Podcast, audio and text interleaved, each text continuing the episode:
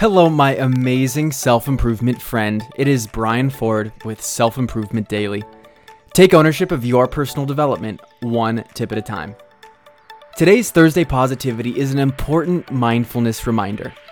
Despite the chaos and uncertainty we're facing in life, especially now, there's a lot of good happening that we're not focusing on. And that's okay, it's natural to be aware of the negativity. But just for a moment, let's bring our awareness to all of the positive so much is going right in your life. The reason you don't think about some of these good things very often is because it's just the way it is. But as we know, when something good is taken away, we realize how good we had it, in that we weren't appreciating it as much as we should have when we had it. Like a missed call from your mom or dad. That's something you're gonna wish you had someday. Or the sweat and soreness of a tough workout while you're physically capable of it or your health in general and how you go to sleep without chronic pain, or how you don't have any difficulty breathing.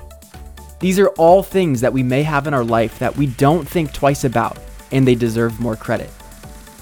It's important to draw your attention to these small things because it initiates a cascade of gratitude that compounds and picks up momentum in your favor. When you train your brain and body to acknowledge more of the good, which surrounds you at all moments, it will begin to attract more of it in creative and valuable ways.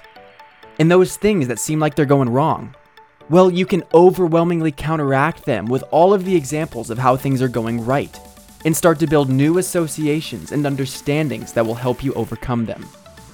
So I encourage you to take 30 seconds right now to think about how much is going right for you in life, as small and simple as they might be, so that you can appreciate those elements before they're gone. Thank you for listening, and I'll see you next time on Self Improvement Daily.